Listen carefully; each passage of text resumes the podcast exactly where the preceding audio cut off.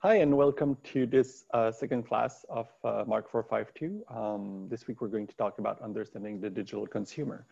Um, just quick recap to contextualize today's class. Last week, we saw that two important transformation in, in digitalization uh, and the rise of digital marketing was that nowadays we're not trying to find our consumers anymore, but we wanted them to find us. And that we're not representing our company and who we were, but rather we were trying to represent the customer and what their needs, motivation, challenges, and goals were. So in order to do this properly, to find ways to bring consumers to us and to represent uh, customers, what we really need to do is to understand them better. Uh, obviously, this is not a consumer behavior class, so what I'm going to do today give, is to give you a few conceptual tool and theoretical frameworks so that you're able to uh, use that to create your digital marketing campaign. So we're going to talk about three main things today. The first one, uh, personas. The second one, the consumer journey, uh, distinguishing uh, the previous way we had to conceptualize the journey and how we conceptualize it now. And lastly, how do we bring consumers and journey together, which are kind of like, uh, sorry, personas and journeys together, kind of abstract theoretical concepts, into something that can concretely be implemented in, um, in digital marketing campaigns through the idea of journey mapping. So personas are really important. Um, we're going to uh, see what they mean in, in, in uh, right now. So um, they're semi-fictional generalized representation of a customer segment. Um, what that means, well, if you've uh, followed Introduction to Marketing, you know that a segment is a group of consumers that homogeneous within itself, meaning that they share some characteristic that makes them look like one another uh, but their uh, segment are also heterogeneous from this, the rest of the population, meaning that they do not look like um, the rest of the population. So they share attributes and these attributes help differentiate the segment and people in that segment uh, from the rest of the population. Now, a persona will be a semi-fictional generalized representation of that segment, meaning that we're going to kind of personify that segment into uh, one individual, and we're going to have the example of RV Betty in a few moments to to exemplify this. Um, there's kind of two type of variables that are really important uh, when you're creating persona. The first one is socio-demographic variables, stuff like uh, income, gender, place of living, age, and these will be important because they will allow you to better target uh, when creating ads online. So for example, if you create ads on Facebook ad, Facebook will allow you to serve ads to anybody who lives um, in like within a mile radius of a specific um, postal code or point on the map. So you could, with the proper uh, socio-demographic information, for example, target people living uh, a mile away from the mile end who like surf are women aged 20 to 25. Um, so socio-demographic information, interest, that kind of stuff, super important for targeting, but it's not really useful if we want to represent the customer. Because if we want to represent the customer, what we need to know is, you know, what are their needs? What are their motivations? What are their goals? What challenges are they facing?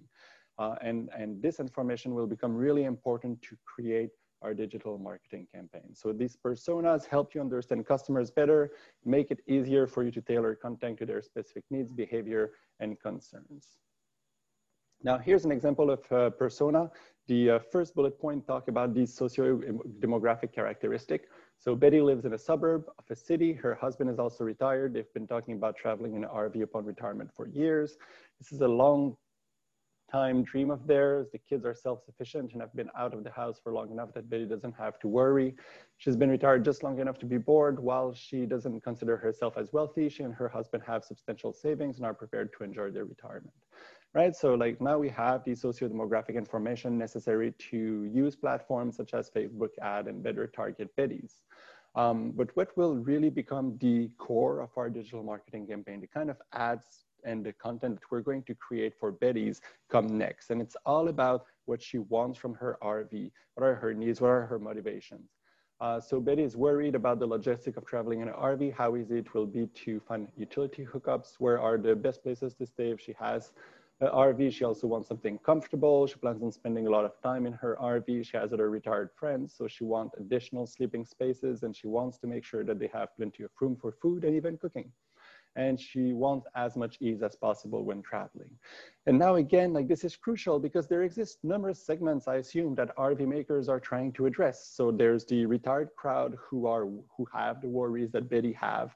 There are probably also the retired crowd who are buying their second or third RV, who would be uh, creating content and ads in a completely different way. Maybe there's people who are, you know, professionals 45 want to RV to travel with um, their kids and uh, um, like COVID people who just sold their apartment uh, or their house and, and are like, I don't want to live in the city anymore. I want to live in my RV and, and work, uh, work away from home, right? And, and all of these people will require different ads and different pieces of content to attract them to you, right? Because you're not trying to find them anymore. You're trying to create content, create value for these different types, these different segments, these different personas in ways to, um, to add value to their lives by answering the problems, the needs, the goals, uh, and the challenges that, that they're facing. So very crucial, this last part of personas. Now, the uh, second main concept that we're touching uh, on uh, in today's, um, in this week's content is the customer journey. And like very basically, and in very abstract term, the customer journey is how do somebody moves from knowing that, uh, know they have like their, one of their needs is triggered. So uh, like, I want to run a marathon or I'd like to start running or, oh, I just ran out of soap and I need to buy soap again to um, like making everything necessary to go about and purchasing that product and then consuming it. So the kind of traditional way we had to think about the customer journey was through a, a funnel metaphor. What like and what do we what do we mean by funnel is uh, like if we take the example of the slide here, uh, we have all of these dots, uh, and these dots represent either products or brand. And people start their journey by being aware uh, of a lot, a lot of products and brand. And as they move through their journey, they reduce um, the set of products or brand they're um, considering until uh, they're faced with a few options. They purchase one of these options, then they get that product. And if all goes well, they stay loyal to it. So the main strategic implication of this approach is that you have to be there at the awareness stage, right? Because we're funneling through a large set of brand to a smaller and smaller set of brand, uh, like being there as a brand or as a product at the awareness stage is, is highly important. And that explained partly the dominance of mass advertising over the last hundred years in, in uh, marketing campaigns, right? Like be, it's because we were like conceptualizing the journey of consumer as um, being dependent on the brands and products that they knew at the very start. Now, in the late 2000s, McKinsey did uh, like a vast study with thousands of consumers to try to understand, well, does this conceptualization of the journey hold in real life? And they realized that, uh, well, it didn't really. And, and there's two main uh, differences from the um, previous kind of traditional journey and the new digital journey that, that will be central for us digital marketers. The first one happens at the active evaluation stage where consumers will go online and they'll actively evaluate options. So like let's, and, and, and I'm sure you have a lot of examples of that in your, in your, in your own life. So like, let's say you want to start running um, you want to buy a pair of running shoes because you don't have running shoes at the start of, oh, you know, like I need running shoes, I want to start running. Maybe you know three brands. You'll know Adidas, Nike, and Reebok. Uh, and then you'll turn to the interweb and you'll um, Google something like what are the best shoes for beginner runners. And um, by doing these searches, by reading reviews, by uh, looking at Instagram influencers and what kind of shoes they're wearing, maybe you'll discover new shoes or like new pairs of sneakers or new brands that you had not uh, considered prior. So you'll discover that Saucony is a great brand for beginners because they have like this very thick sole that are easier on the knees, right? So you didn't even know Saucony before starting your journey, uh, but now that's a brand that has entered your consideration set because everything that you've read online about Saucony has been like fantastic, right? So first transformation, first difference, instead of like having this funnel and reducing the number of brands that we're considering, rather we're starting with a small number of brands that we're expanding to our online activities when we're doing like research about our problems and the potential solution for our problems. The second very important uh, transformation happens at the post-purchase stage. So like typically the post-purchase stage is consumption, right? Like you purchase the, the product, you'll go home uh, and then you'll experience the product that you just purchased. If you, if you think of what has happened with uh, digitalization and the uh, use that uh, we make of the internet is like a lot of activity, like there's, there's been the emergence of a lot of content creation activities associated with us consuming products. So maybe you just bought a pair of sneaker, like a pair of hype sneakers at a store and, and you're taking a picture of your bag or a picture of the sneaker to post it on Instagram. Or uh, you just bought that uh, first pair of uh, running shoes by Saucony and you love it and you'll go and you'll write a review on the um, retailer's website that you bought that uh, shoe from. Or you just bought a product from Amazon and you know, a couple of weeks later, you receive an email from the Amazon seller being like, hey, I hope you enjoyed the product. You know, if you don't mind, uh, like it would really help me out if you wrote a quick review. So during these post-purchase activities, we become content creators that participate in marketing campaigns without really being aware of that. Uh, and what will happen is like the content we create will become fuel for people who are at the active evaluation stage. So if you think of like the kind of searches that you've done, like the last time you were looking for a restaurant for a date or a pair of running shoes to buy, or what would be the best face, the best face cream for um, like specific need that you have, you probably turn to the internet and then you read content that was written by brands and manufacturers, but you also most probably read content uh, by users. Maybe you went on the Reddit forum and you read content on sneakers or on face creams, or um, you know you read a review from a, from Amazon or a review, a review on Sephora. Um, so consumer become very important driver of the active evaluation stage of other consumers right? So two main differences uh, at the active evaluation stage, we're not funneling down the number of brands anymore, we're expanding them. And then marketing isn't pushed, right? It's not only by us marketer, it's also consumer driven because consumers will create this content that will become fuel for people at the active evaluation stage. This will have two important strategic implications for us as marketers. First, we don't necessarily need mass advertising to be considered by brands because like the process doesn't start with that large amount of brands at the awareness stage anymore. You like consumers start with a smaller consideration set, then they expand their consideration set during active evaluation. So if we can show up as brands or products or product manufacturer, uh, when consumers are actively evaluating their option, they can consider us, right? So like no more need for mass advertising, although it still helps a lot. Uh, second difference, because consumer play a role in fueling other others who are at the active evaluation stage, it would be really helpful if we find ways for our customers to create content on our behalf, right? Two things that we're going to touch on throughout this class. Um, the last concept associated with the journey is this idea of zero moment of truth. And it really, it really helps like why zero moment of truth? Well, that's super simple. Um, it's because like prior to Google creating that concept, there already existed the first moment of truth. So Google went with zero because what comes before first is, well, nothing. Um, so it used to be that we considered that consumer would have uh, like a stimulus. So I need running shoes. Then they would go to the store and that would be the first moment of truth, the, fir the first moment where they would create an impression about the brand or a product which is what this moment of truth means. Then there'd be a zero moment of truth once they bring this product to their home and uh, they evaluate it. Um, but like Google says, no, no, like with, especially with everything that we've just um, discussed, like this is not how things work.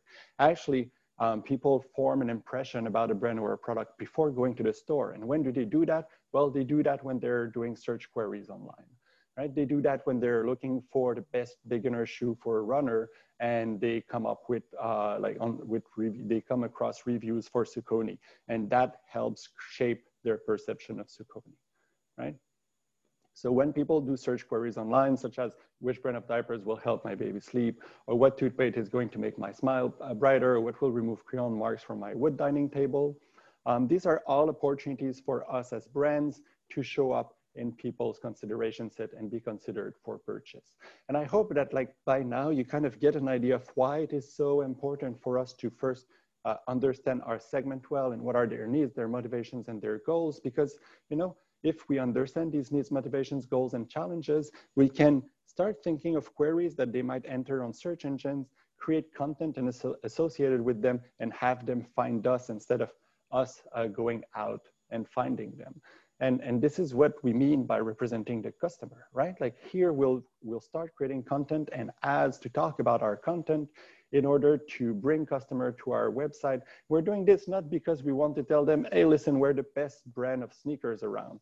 Really, we're doing this to tell them, well, you know, uh, we can help you prepare for your first run, right? Here are five things to consider if you haven't run for a while. Here are stretches or, or like ways to prepare yourself for a 10K. And by creating these resources that will help create value in, in consumers' life, we start entering in a relationship with them. And throughout the semester, we're going to see that like when we create these free, um, these free resources of content that help consumers address their challenges or their needs, uh, we bring them to our website, they become visitors. And then our job becomes, well, how do we, like, how do, how do we turn these visitors into potential customers? We're, and I'm going to teach you a framework to do exactly that. Um, now maybe at this level, you're like, well, Pierre, like journey, this is great. Um, like four stages, how the hell am I supposed to use that in, you know, a real life marketing campaign? And this is where journey mapping, mapping comes in. The idea of journey mapping is like, turning um, the abstract uh, journey that uh, we've just talked about into something concrete that can help you as a brand move products. So it's a visual representation of the process a customer go through to achieve a goal uh, with your company. Uh, and like there's a lot of ways to represent journeys, but typically it will have a few of the following elements. So at the very top here, one and two, we have like a picture of the persona and then a short description of the persona, right? So like what we just talked about at the persona comes into journey mapping because each persona will have their own journey. Now we're creating a journey for Betty. So let's put Betty at the top. We'll have what are her socio-demographic information, what are, what are her needs, goals, and motivations that we're trying to address throughout the campaign. Uh, then at three, we'll have the stages of the journey. So let's say awareness, consideration, purchase, and loyalty. And having these stages is important because as we move through the semester, we're going to see that the kind of marketing activities that we'll be doing, the kind of content, the kind of ad we'll be creating to talk with Belize will vary depending at what stage she at, she's at. When she's at the awareness stage, she's considering her problem, you know, like, um, like I wanna travel in an RV, I know nothing about it. So our role will be to create problem-oriented content and ads when she's at the consideration stage, she probably like went through a few brands. She's actively evaluating her options and we're going to try to support her as she's evaluating different solutions. When she's at the purchase stage, this is where we're really going to talk about how awesome we are as a brand. This is the only stage where we're kind of representing us towards the customer. And then at the loyalty stage, we're going to try to emphasize the kind of co-creation uh, opportunities that we have with Betty's so that she can create content on our behalf and fuel the active evaluation stage of other consumers. Now, all of this uh, said, let's go back to the uh, slide here. Um, so at three, we have this abstract consumer journey. At four, what we want to do is to turn this abstract consumer journey into concrete actions consumers are, are taking what exactly are they doing at the awareness stage? Well, um, like maybe they're, you know, Googling, Googling what's a good RV or how do, how to travel in an RV or, um, you know, I want an RV, I know nothing about about it. RV for beginners. Um, so like all of these are concrete actions that people are, are taking. Maybe they're going to talk to a friend. Um, maybe they're going to see if they can um, try out a few RVs uh, just to like they're going to rent an RV for the weekend, like all of like the kind of actions that will help them become aware of solutions for their problem. And associated with that, usually we have touch points. So um, it could be uh, like it could be Google review websites, YouTube videos, um, like real retail places, but like any any any anywhere where consumers will enter in interaction uh, with brands and not, not only your brands, brands in general, right? Because we're trying to keep in mind that consumer might have, uh, might be interacting with touch points that are not necessarily ours. Um, so you draft these concrete actions and these touch points for each stage of the journey. Then uh, throughout the semester, we're going to see opportunities, uh, and I'm at seven here, um, just, uh, just here, uh, we're going to draft opportunities associated with these concrete actions. So Betty goes online and she searches RV for beginners. That's an opportunity for us to create a guide for um, people who want an RV but uh, never like don't know anything about the RV. We'll create a web page. Um, the webpage will be titled RV for Beginners, and we'll give them a lot of content to uh, help them know about RV life. What does that look in real life? So that's a real life example of a customer, uh, of a, um, a, journey map. Uh, so we have the uh, persona here on the left. Uh, then we have at the very top the uh, four abstract stages, the goal that the consumer is trying to achieve at each of these stages. In the boxes, we have the concrete actions that they're taking. And like, this is really what I would like you to concentrate in this class. Um, and, uh, and, and again, we're going to use the journey map as a starting point to create powerful digital marketing campaign. So I hope this was a, a helpful summary of um, this week's content. Uh, I um, strongly, strongly recommend that you go and you read um, this week's chapter to be ready for the class. And uh, I'm going to uh, see you during the class and we're going to do a few exercises to bring these notions of personas, journey and uh, journey mapping uh, to life. See you soon.